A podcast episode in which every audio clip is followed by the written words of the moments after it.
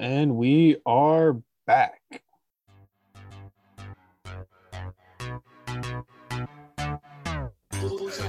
Welcome into the Bushy Baller Brand podcast. We are officially back. It has been a few months since David and I have done this, uh, COVID amidst uh, some other things going on, but we are here and we are back. And boy, we got three great topics for you guys today. We're talking Tom Brady and the Buccaneers. Can Brady get his seventh ring? Are the Steelers the best team in the AFC? And we'll close the show out talking about Daryl Morey and the Sixers and how that will look. But I really want to start off with Tom Brady and how he's played this year and can he get that seventh ring? Because if you're watching the NFC and everything going on, Tom Brady is looking like that guy who was in his early 30s. I mean, he is playing absolutely phenomenal. They are arguably, if not the best team in the NFC. And I look here, I have his stats listed for you guys, which is really interesting.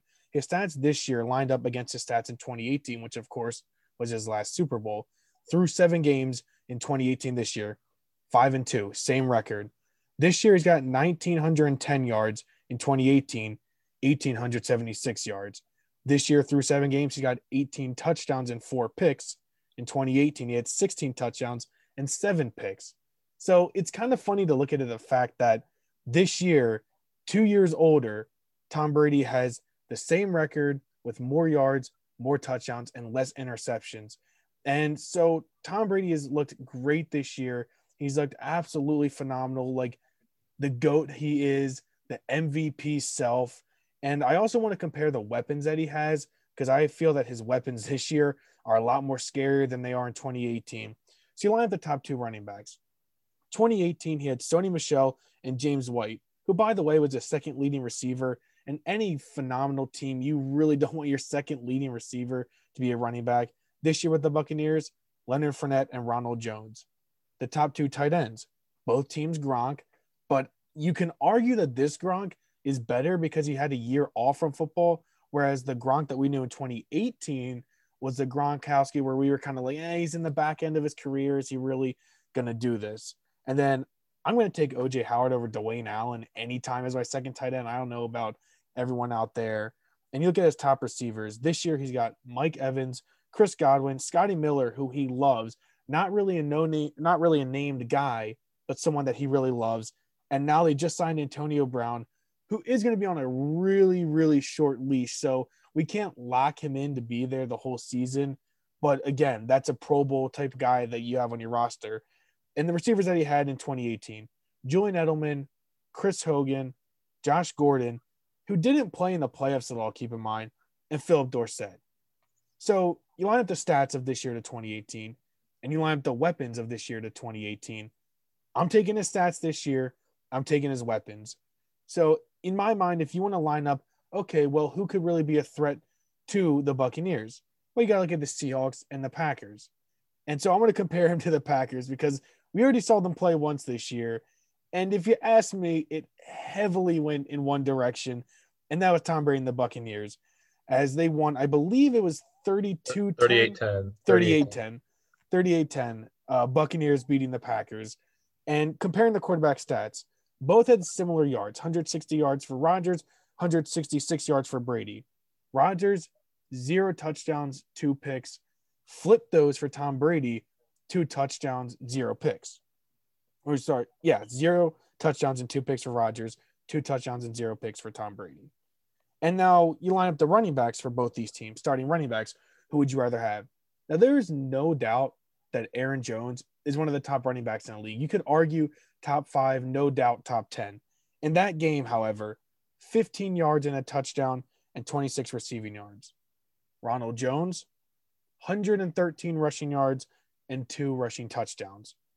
So, you know, you're looking at the topic really is Tom Brady, but you got to talk about the team surrounding him. In that matchup, Ronald Jones absolutely dominated, no doubt, over Aaron Jones. And you may be wondering why. Well, now you got to talk about defenses because the team as a whole, people say defense wins championships, especially if you look at that 2018 Super Bowl when, you know, if you're a defensive guy, you loved it. If you're a fan viewing it, you hated it because it was one of the most boring Super Bowls in modern time that we can remember. So defensively that week, fantasy points wise, Green Bay defense negative 0.25, Tampa Bay defense 27 fantasy points. Green Bay allowed 324 yards and 32 points, whereas Tampa Bay's defense allowed 201 yards and only 10 points. And now looking at the whole season, Yahoo has Tampa Bay's defense ranked 33 overall. Keep that in mind, not defensively, overall, all positions, 33rd. Green Bay's 175. Statistically, Tampa Bay has allowed 291.3 yards, which is the third fewest yards, and they have the second most sacks at 25. So defensively, if you ask me head to head with Green Bay, it's not close. I don't even want to get into Seattle and how bad their defense is. So if you ask me, there's really not a team out there that can stop Tom Brady in the NFC. David, I'm going to throw it over to you. What are your thoughts on how Tom Brady fares in the NFC, him and the Buccaneers, or the rest of the season? Well, looking at it right now, I really think the Buccaneers can definitely make the Super Bowl. I was very, I was not on the bandwagon at the beginning of the year. I did not, I really like the Saints above them and other teams, but because of the two top competitors in the NFC were the Saints and the 49ers. And now it looks like the 49ers have had their struggles. The Saints have had their struggles. Brees hasn't looked great. He's looked, oh, he's looked fine, but we'll see. And right now it looks like the, the Packers and the Seahawks have, has, has emerged as a competition. But I really think the key to the Buccaneers winning isn't even necessarily Tom Brady. I think it's centered around him on offense, but that defense has been really good. Um, Carlton Davis, their, their cornerback, has kind of come out of nowhere to become one of the best in the league.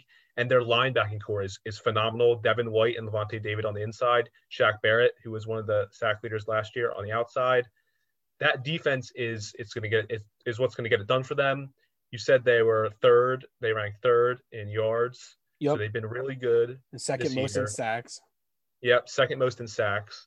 Their defense has been great this year, and I think that's how they're going to win. Is they're going to win if they can play if they can play their game. I don't feel comfortable with the Buccaneers necessarily in a shootout. I don't feel comfortable comfortable necessarily if they're facing the Seahawks or a team getting into a shootout. I think it's going to rely on can they play their game defensively and running the ball. And if if they run the ball well and play defensively well, Brady's going to be one of the best quarterbacks in the league because he may not have the arm strength anymore, but you know he, he's going to make good decisions. He's still accurate on short on short and medium routes. Um, he's not going to throw too many interceptions. So I think they really have to play their style. Ronald Jones right now is fourth in rushing, and he's kind of come out of nowhere. And then they also have Fournette, who played well last game, coming back from injury. Uh, they took a right tackle in the draft in the first round, who's really good, would probably be a top five pick in, the, in a redraft.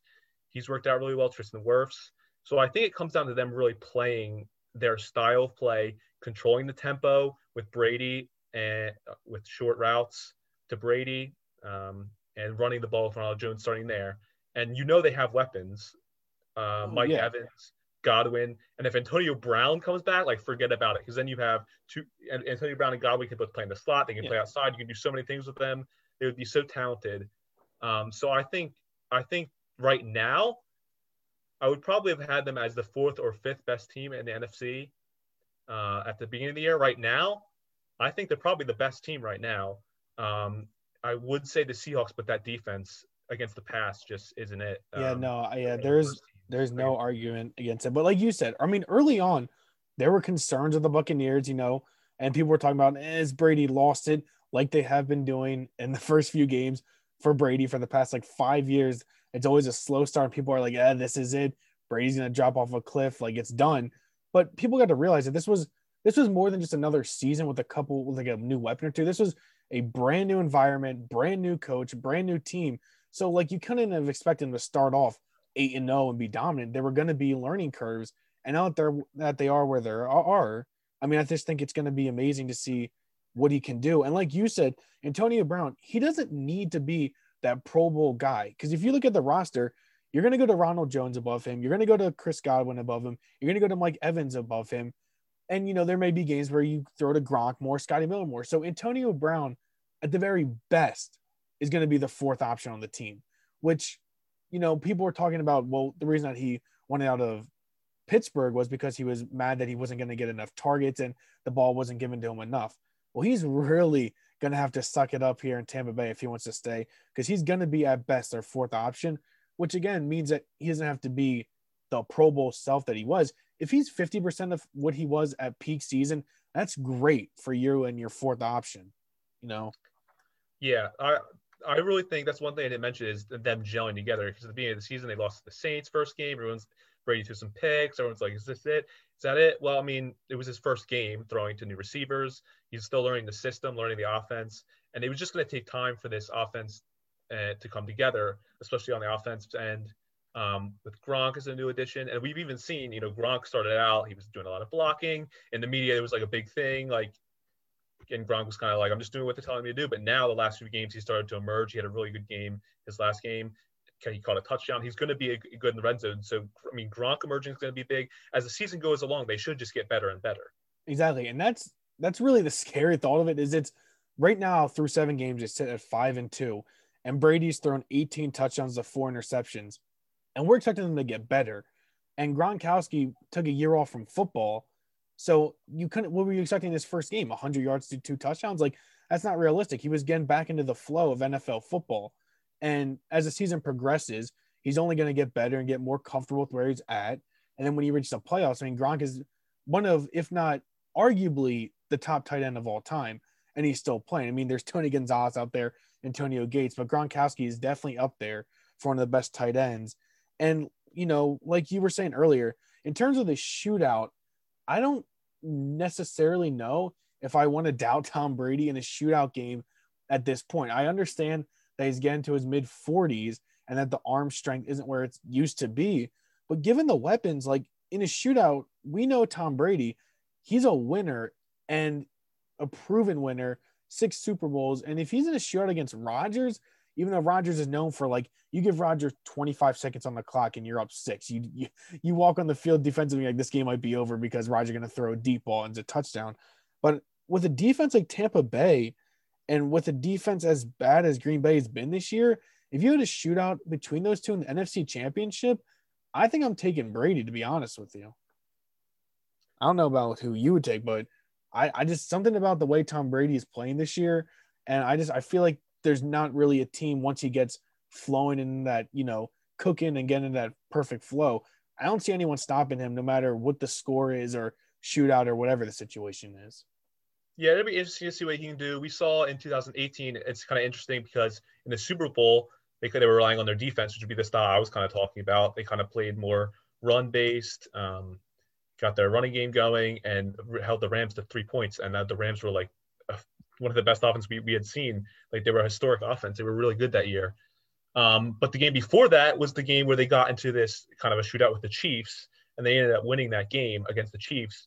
Take it to this year, I, I'm just not confident. Like I, I'm pretty confident against a team in the NFC that it would at least be close, but it, I, I'm not confident in him. If say he meets the Chiefs in the Super Bowl, I would not be confident at all. Like going up against a guy like Mahomes.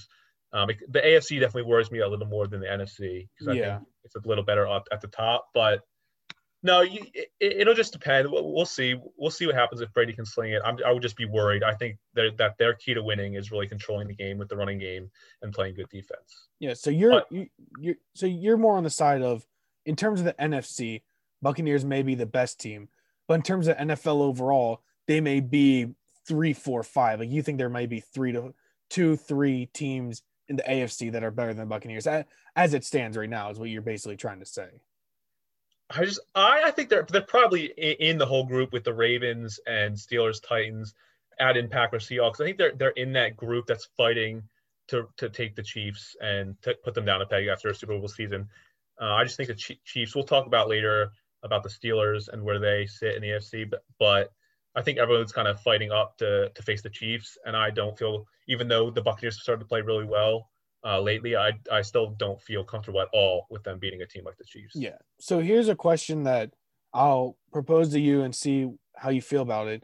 So Tom Brady, obviously, like the big number is six rings. Like he's got six, Jordan's got six. Like they're both considered widely by a lot of people goats. Although obviously there's the Jordan LeBron debate. You can go on for hours about that, but the thing is the six rings. And Tom Brady, he's only getting older, but I want to say that loosely because as he's gotten older, he seems to be getting better at times.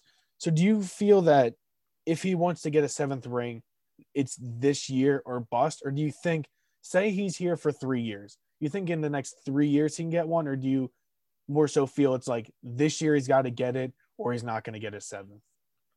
Uh, I think it's pretty much it's pretty much a one two year window with with the way things are panning out uh, this year. I think, I think I don't think there's just an expectation there. Like he's already won six. If you're asking me if he'll get seven, I feel confident that, that they could maybe get one this year, maybe next year. I don't think there's that expectation though. I think he's kind of playing uh, without that burden on the shoulders. Um, so I don't know if I would really think about it as like when is he going to win? Uh, but with how they're playing, this year's probably the year to do it. Uh, because the Chiefs, I don't think the Chiefs are getting any worse or anything like that. So we'll see. Uh, yeah, uh, if he can do it this year. But this year's probably his best chance of where everything's at. Yeah, and like you said, we'll touch on the AFC shortly after this, but I do think it's definitely interesting to see how well he's been playing this year, and in terms of just the fact that you're taking Brady at, I believe he's 43 this year. I believe so. A 43 year old quarterback, and you're talking about is he the best quarterback in the league? both statistically and how he's playing in the team overall, Tampa Bay Buccaneers are sure surely look like a lock. And if there's any doubt, you know, sometimes people like to compare him and Rodgers, which I don't really see that as a comparison at all. I mean, you look at the championships and the accomplishments and all that. People like to compare them. Well, if there's any doubt in your mind who's better right now, you saw the head-to-head matchup, and Brady, I think this year is just far and away better than Rodgers. I mean, they played head to head and Brady had such a better game and the team blew him out. Now, granted, a lot of that could have been, like you said, given to the defensive efforts by both teams. Defensively, Tampa Bay is up there with one of the best. And so obviously that is a huge factor. But even then, so Brady still had a way better game, in my opinion. I mean, two touchdowns and no picks to no touchdowns and two picks is a big difference throwing wise. But yeah, I mean, you look at the NFC as a whole, there, there's not one team that's looking like oh, you know, I'm confident they will stop, you know, the Buccaneers. And like you said earlier, the beginning of the season, the talk was like, oh, that division, it's going to be Brady and Brees, you know, shootout, like, let's go. Who's going to be way better? I got to be honest with you. Saints not looking like a team that can run deep in the playoffs. If you if you match them up with the Buccaneers, I'm, I'm taking the Bucks any day. Really? Yeah, we'll, we'll see the Saints. I mean, they've kind of uh they they kind of underperformed when they were the you know kind of the top threat. So maybe they'll overperform overperform when they're not. I'm not going to count the Saints out anytime soon. I do think you're also putting a little too much stock into the head-to-head matchup that we saw. Um, that was the Packers' first loss of the year, um, and they were kind of bound to have a bad game. Uh, and then they came back and crushed the Texans last week. Um, that was only the third time in his career that that Aaron Rodgers has thrown two picks in a game. Um, so that's not going to happen very often. I just think it was kind of an off game. I think the pa- Packers are about on par um, with uh, with the Buccaneers, but I can definitely see taking the Buccaneers above them um, because yeah. they do have a better defense. They have more weapons, and while I don't see the Rodgers Brady compa- as much of a comparison, I think they're definitely different players. Uh, yeah. With Rodgers being no. more of a strong arm, I do think that Rodgers has played a little better than Brady, and I I would probably at this point have Rodgers a little above Brady.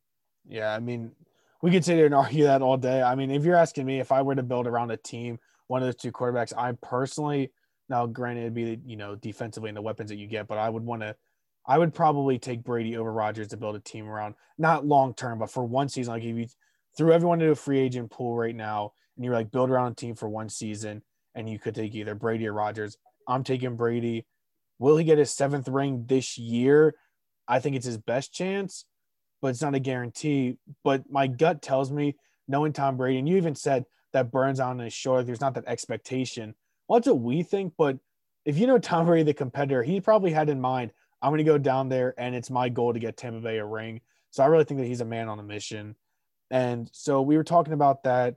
And can he beat the teams in the AFC, which is a whole nother discussion. And we're going to move on to that. And we're going to be talking about are the Steelers, because they're the last unbeaten team in the NFL, are they truly the best team in the entire NFL and the AFC?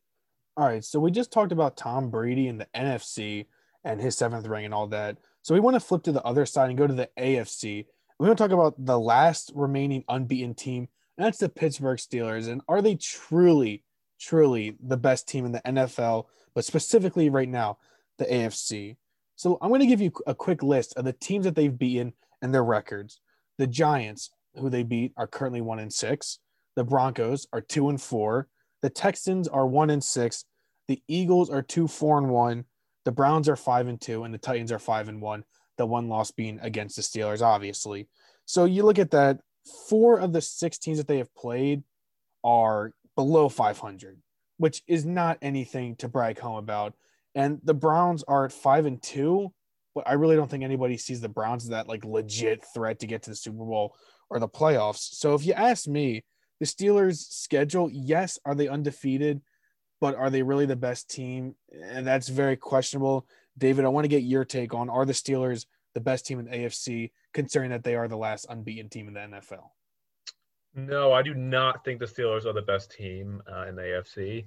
Uh, I think the Chiefs clearly are. I think the Chiefs are kind of in their own tier at the top, and then you have a bunch of there's a bunch of really really good teams in the NFL. Actually, it's an exciting time for the NFL. There's a bunch of really good teams um, that, that can fight for that spot. But I think all those teams are kind of looking up at the Chiefs after they won the Super Bowl last year, after how good Mahomes has been and trying to get there. Um, so I, I, definitely have the Chiefs above them. Um, and while I do I do like the Steelers and how they're playing on defense, their defense is how is how they're going to win. they have been playing great defense. Uh, we saw them take it to the Titans in the first half. Oh yeah. Um, and, and, really held them. Their offense had been performing well. They really held them to nothing in the first half. Um, they're first in yards allowed per game, second against the rush, sixth against the pass, um, and they're sixth in points per game. So and first in sacks. So their defense ha- has been great. It starts up front, Cam Heyward, T.J. Watt playing really well, um, but their offense worries me a little bit. Uh, Roethlisberger, I think, is really going to rely on his weapons I think the offense is going to run more through his weapons than actually him himself. He's not really airing out the ball like he he's usually done. He's doing uh, shorter stuff, getting his receivers involved. And while that is going to win them a lot of games, I don't necessarily feel comfortable with their offense going forward. And their defense is a little it's a little worrisome to me that Devin Bush, uh, he's out for the year. They just lost him. Yeah, that's a big, that's a huge loss. Browns. He, yeah, one a great rookie last year, and he's he was actually ta- uh, doing play calls for them. Um, and he's in the middle of the defense, a middle linebacker. That definitely worries me. That's a piece that's not going to be here for the rest of the season. So while I do think that they're a really good team and that their defense is really good, I just I'm I'm just not sure they're the most balanced team, and I think that uh, a team like the Ravens I'd probably take above them, and we'll see that. I mean, the Ravens are at home, but they're playing each other this week, so the Ravens get a little bit of edge that they're at home. But I think I think this game against the Ravens is going to be the test because, like you said, their schedule has been relatively weak. Nothing so special. The only I mean, threatening the team. Titans. Then they were the only threatening team. I mean, the Browns yeah. are five and two, but they're no threat to win the Super Bowl. Yeah, the Brown the Browns record uh, overscores how good they actually are. So I think the real test is against the Ravens off a of bye to see what the what they can do. Um, so that'll be really interesting to see on Sunday. But right now, I am definitely not confident in the Steelers, and I have the Chiefs a good a, a tier above them. Yeah, no, I definitely agree with the fact that the Chiefs are the best team in the AFC. The loss against the Raiders was definitely an interesting one, but the Raiders are no slack of a team. I mean, they're a good team, but I don't think that they're better than the Chiefs, obviously. But I want to go back to your point that you had about the weapons. Um, really solid point here. James Conner, you know, he had that big year a couple years ago where everyone was like, oh, this is the guy. He know he's the future. Like, get ready, top five running back. I don't. I mean, he's been respectable, but I don't think he's anything special. Like, I don't see him as like a must-have on your team. You know, fantasy wise or reality. I don't really see him as a guy that like people are going to be knocking on the door to trade for. And you were talking about how he's going to need to rely on his weapons. His leading receiver right now is Chase Claypool, who's the rookie from Notre Dame. He's at 333 yards and four touchdowns which you might look and you're like, eh, you know, that's decent for your starting receiver. Well, you got to keep in mind 110 of those yards and three out of the four touchdowns came in one game against the Eagles. So that's nothing that you're too excited about when, you know, a third of your leading receivers' yards came in one game through six games is not not something to be too excited about. Eric Ebron, the tight end, he was very good with the Colts. Hasn't been as good as he was with the Colts. I think that again, kind of like we were touching on with the Buccaneers and their defense, this is a team that really is going to need their defense to play the way that they are throughout the whole season.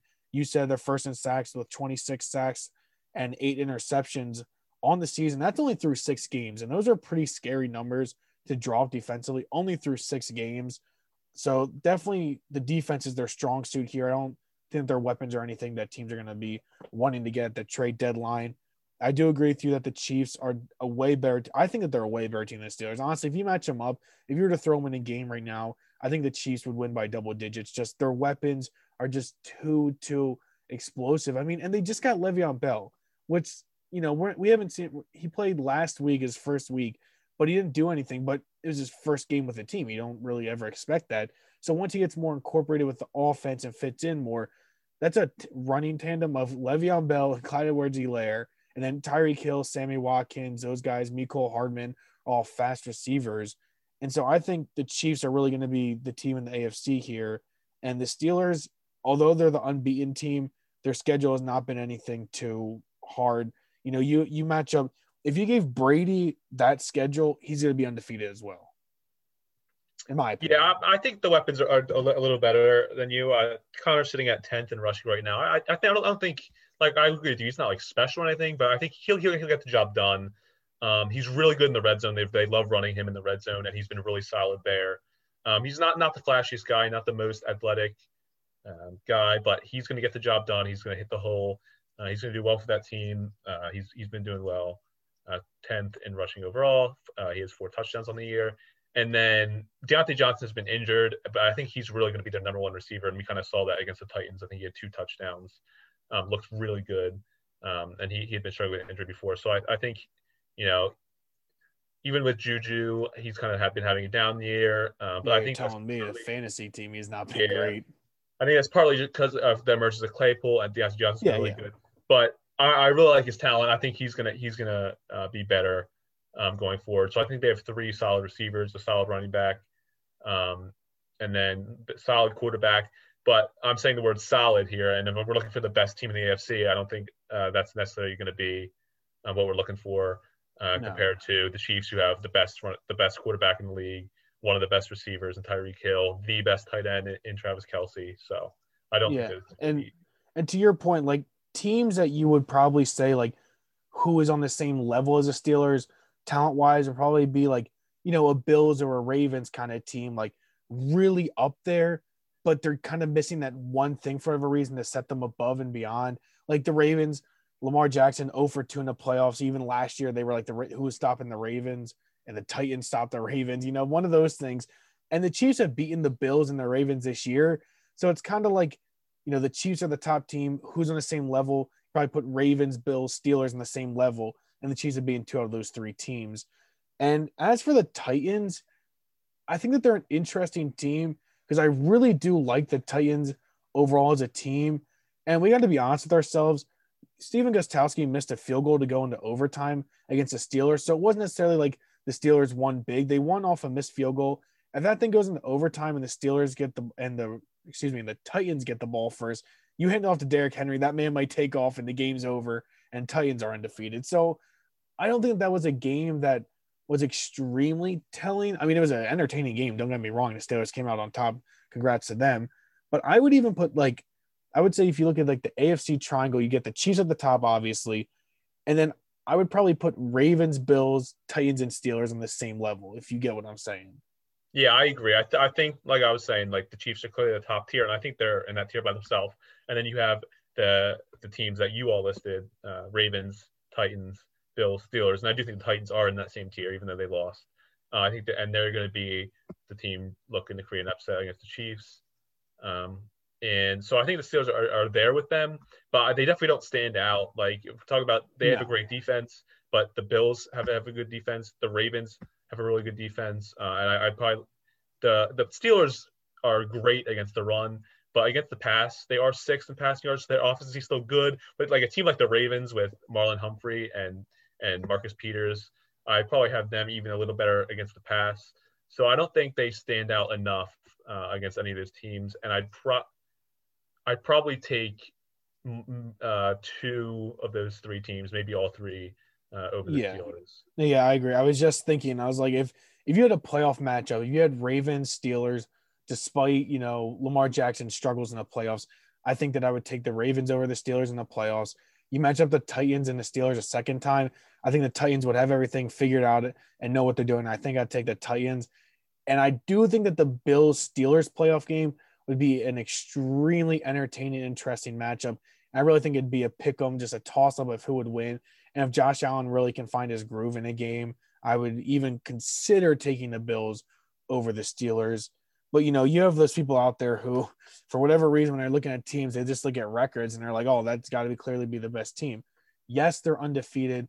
Are they the best team in the AFC? In my opinion, no. And I think that you very much, like you've stated, you agree with that, that the Steelers are not, you know, they're not even in the top tier because the top tier in the NFL even is just the Chiefs alone. I mean, you can say like people are going to say who's going to stop them. The Raiders stopped them. Raiders had a good week. The you know the Chiefs had an off week. That is what it is. Just because you have the statement who's going to stop them doesn't mean the team's going to go undefeated. I mean, it's happened once in NFL history that a team has gone undefeated, you know, all the way through and won the Super Bowl. So I think that the AFC, though, if you're asking me as a whole, and I just want to quickly get to this point, I think the AFC as a whole is going to be a lot more entertaining, competitive, you know, conference than NFC. Would you agree with that?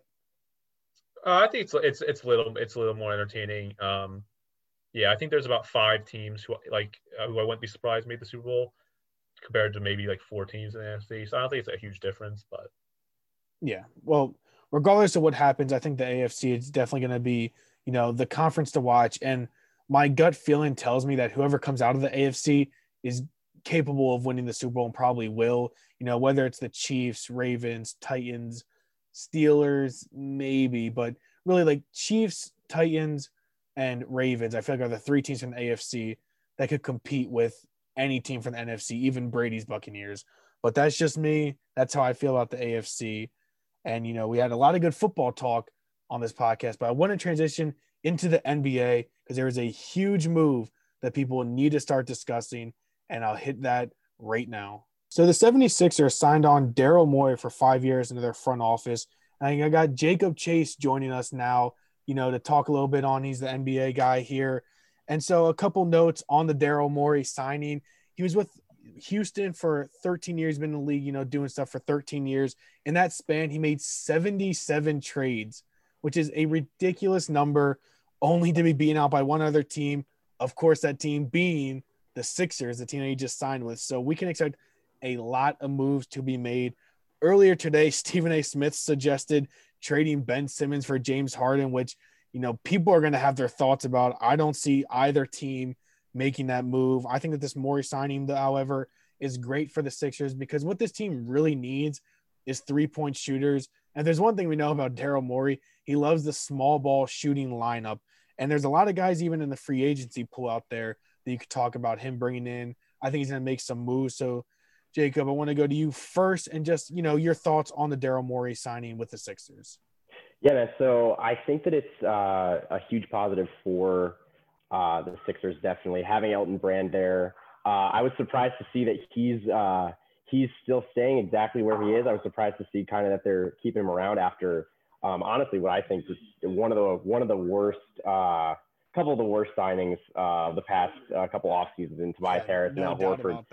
So, so yeah, so um, you're looking at a guy in Daryl Morey who had the over his tenure with the Rockets, he had the second best um, winning percentage out of regular season games in that time, second only to the Spurs, which every, they're going to be behind. Uh, they're going to be at first all the time. So, uh, but uh, but yeah, you're looking at a guy who's really smart, really outspoken. Uh, he definitely knows exactly what he wants from his team, and he's worked with these pass first guards um, like Ben Simmons before and Chris Paul and Russell Westbrook uh, this past year and he's been able to get out of them um, some of their best play. Uh, even with Chris Paul, where he was kind of on the back end of his career, uh, he was um, him and James Harden just were incredible and were able to really um, take it to that Warriors team until um, Chris Paul got hurt. People are probably going to say uh, you're going to see a lot of people saying that they're not sure how he's going to work with Embiid, but people forget that Daryl Morey had a team in Houston uh, in his early years with Yao Ming and with um, T Mac and he was able to get more out of those two guys than any, anyone else. Um, exactly. So, so I, I, really think that he can work with these uh, these bigger guys, uh, these bigger fives, and definitely um, get the most out of them. So I really see it as I can't see it as anything but positive for the Sixers. Yeah, no, and it definitely, you know, one of the interesting concepts that people came up with is the idea of swapping Ben Simmons for James Harden, which I don't really see either team, like I said, wanting to do that. But David, I just want to get your opinions because I know that you love to talk Ben Simmons and the different things that he brings to the table. So Do you see some sort of Ben Simmons for James Harden swap? I don't even think we need to go uh, talk about this that much because take away the Sixers, whether you would do it. I think obviously I think Harden and Embiid uh, being your top two guys would be really intriguing. But uh, the Rockets aren't. They're not going to give up James Harden. They're just not going to no. do it. Um, not for Simmons. He has a lot of upside, but you're you're hoping on for upside there with Simmons, and he is also young. But you're really hoping that the upside that he can become a top five player in the NBA, whereas James Harden's already there, um, and he's tied to that franchise. I don't see that that happening at all. And I think all, all these all these articles going around, all these things, people writing, oh, Daryl Morey's here. Are they going to trade Simmons? Are they trade Embiid? Are they going to break it up? They've been saying that for like the last two years. I don't see Ben Simmons or Joel beating Joel Embiid being traded. I think as uh, as, as a Sixers fan, you're stuck with them. You're hoping it can work. Um, and I think as overall as a signing, love the Daryl Morey signing. Um, and I, you guys talked a lot about what he could do for the for the team for three point shooting. But I think just from an organ or from an organizational standpoint, um, bringing him in, uh, it causes a little bit of confusion. Like, where's Elton Brand going to be? Where's he going to be? Yeah. Who's making the decisions? Uh, which one? Is, if it, is it both of them? Is it one of them? So we'll see how that pans out. But just as an organization, the Sixers are structurally are just one of the worst organizations in basketball, probably the worst. We've learned recently that Elton Brand didn't even have like full control over roster construction. Mm-hmm. And as guys the moves were, we know that it, like they had multiple guys pitching in ideas and making the decisions, whereas like that just doesn't happen in sports. Uh, you you give the guy, you're giving a guy control. In this case, Daryl Morey, who has a, a proven track track track record, like you guys have said, I think it it just speaks well for the organization to bring this guy in, um, to sign him and give them some stability here. And I hope they give him the power to do what he wants, and we can judge based off what he does if he was the right hire. So I just, as an organization standpoint, I'd love to hire, and I hope that they give him control. Yeah, I mean, one thing that I think is inevitable is I think trades are inevitable. I mean, you're talking about a guy who in 13 years made 77 trades, which is that's an outstanding number of moves to make via trade, not even signings or cuttings, just trades alone. 77 is a huge number. And we, David and I were talking before we even started recording the idea of trading for Buddy Hield, which, you know, was always just kind of like something that Philly fans wanted, but nothing ever really came of it. And I personally think that it, there's more leverage and more, you know, momentum towards it, bringing in a guy like Daryl Morey, who's not afraid to make moves, not afraid to trade certain pieces. And I think that, you know, outside of Ben and Joel, everyone's available to be traded for.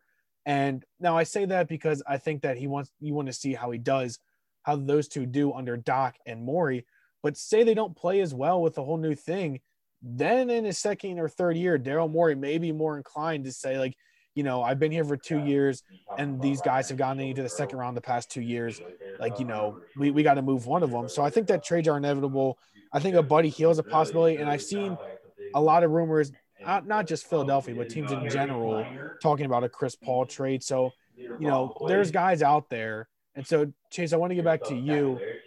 If there's one target out there, realistically, you could see Philadelphia eyeing. Is there one guy that comes to mind talking about someone that Philadelphia should should and could potentially bring in via trade? Well, I think I think it's more fun to talk about, like you're saying, realistically. I think Buddy Hield is probably the most realistic guy because we we've seen that he really um, is not getting along with um, uh, the coaching staff over there, and he's really not. I mean, they moved him to the bench, and he's really not happy over there. But um, if you're talking about guys that I think would be just incredible um, an incredible fit for them would be um, Bradley Beal probably um, coming in and, and filling in that uh, that backcourt with um, with Ben. I think would be really really incredible having kind of a, a, a very very heavy scoring guard. Um, I thought that it was super interesting when we're talking about Harden. I don't know that that's impossible because I think the Rockets are at a point where they're going to have to really think about their future here. And uh, Ben being a guy who really can fit with any team and really can honestly, like LeBron, I believe that Ben Simmons can make any team a playoff team. I think that's how good he is.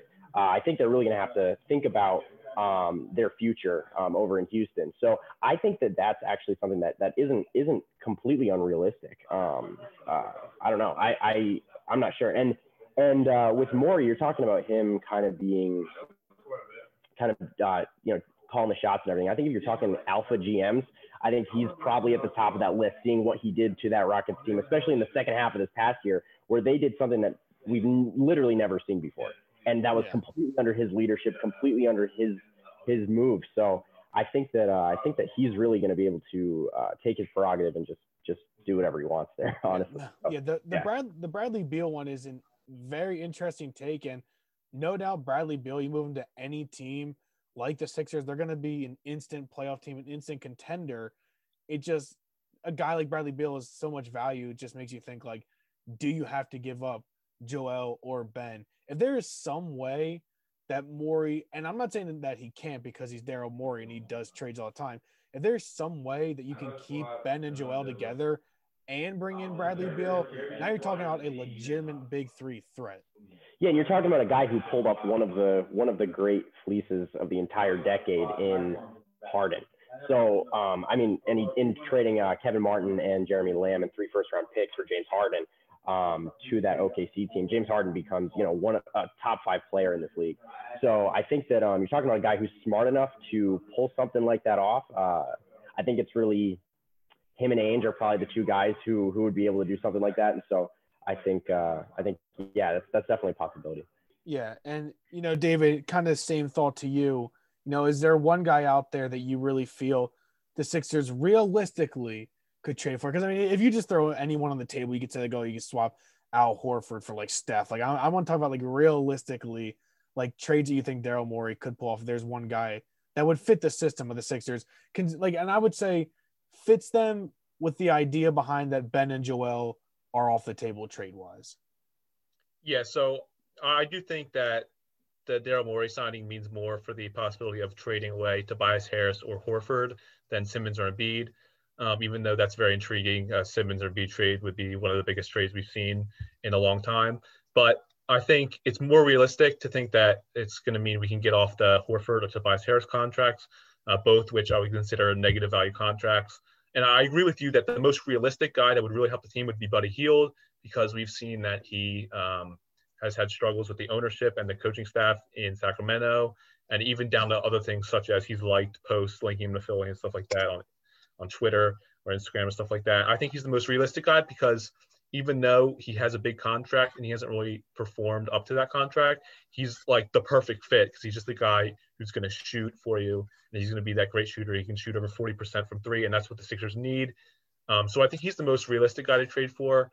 Um, I would be surprised if they could get off of Tobias Harris without giving up some serious value uh, in the terms of picks going with him. So I'm not as hopeful for that. But I do think you can get off that Horford contract, and I think it makes sense a Horford for Buddy Hield uh, swap, and maybe we'll have to give up something like our, our first round pick this year at 21 or something, just because I think the Hield Hield is a little better of a player at this point. But I think Horford would fit in, in there well. So that, that's what I'm hoping for.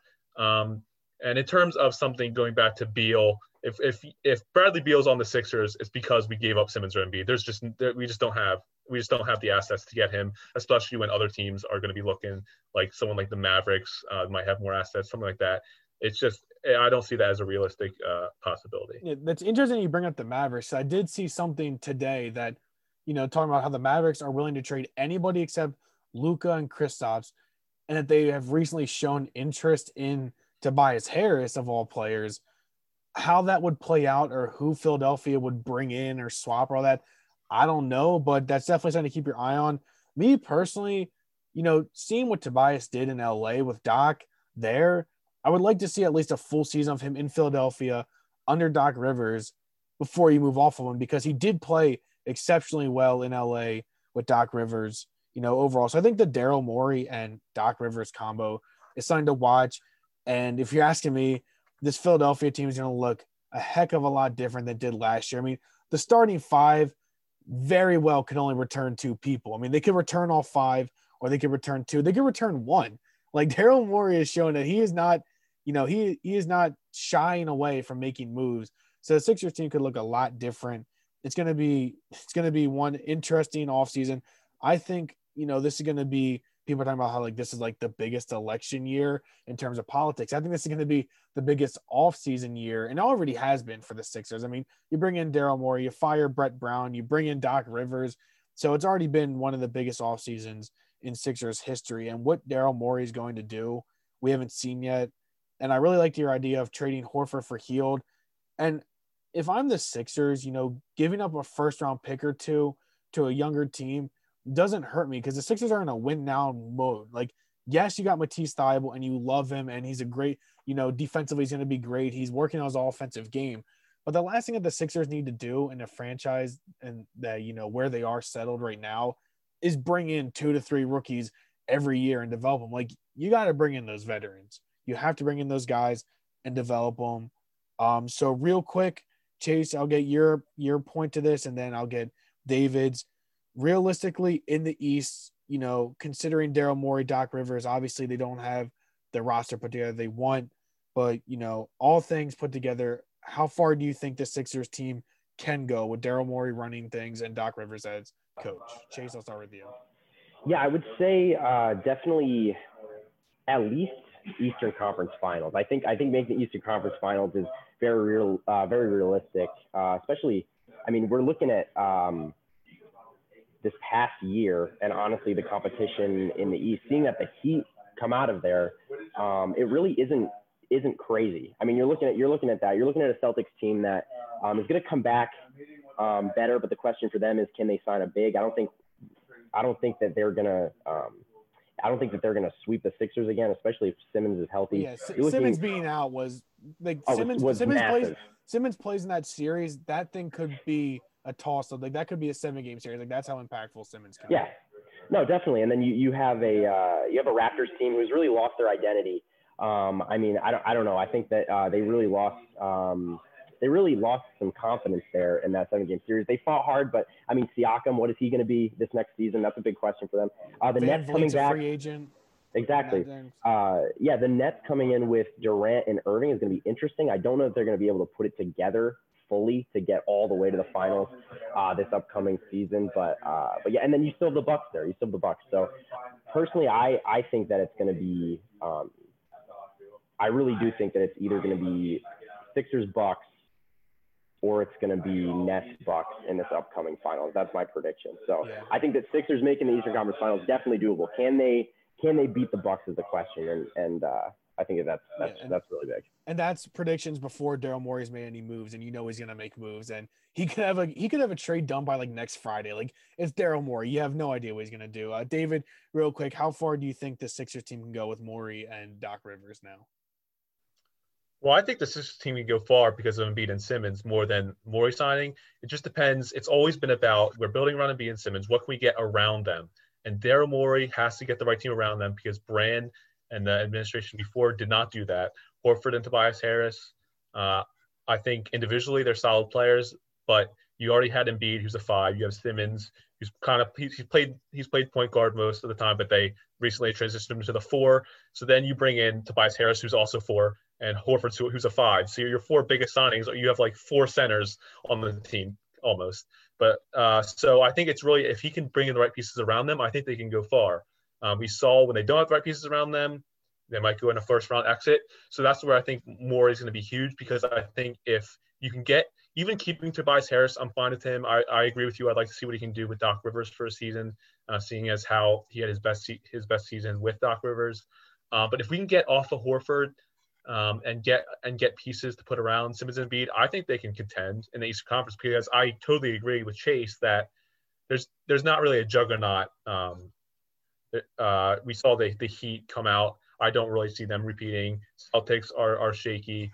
Raptors are shaky. Siakam really did not perform well in the playoffs. Heat haven't even gotten to the Eastern Conference Final, and uh, the Nets. I mean, they're a wild card. Who knows? But I, I, think they're in that tier with all those teams. They can get the right pieces around them.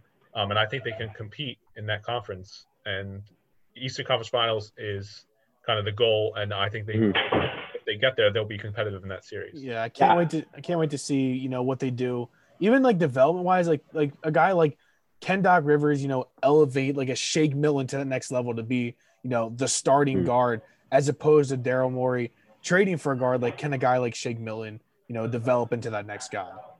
Mm-hmm. So it's, it's definitely you know, we're shortly into the off season, but there's already been some moves going around. There's, it's a big free agent pool. Obviously, I think there are some interesting pieces that are going to be available for teams to sign. It's going to be one interesting off season As for when the actual NBA season starts itself, you know, I think as fans, we'd like it to start earlier. I think as players, you'd want to start as late as you can to get more time off. You know, there's rumors of pre Christmas starting, but a lot of the stars said that they wouldn't play if it started then.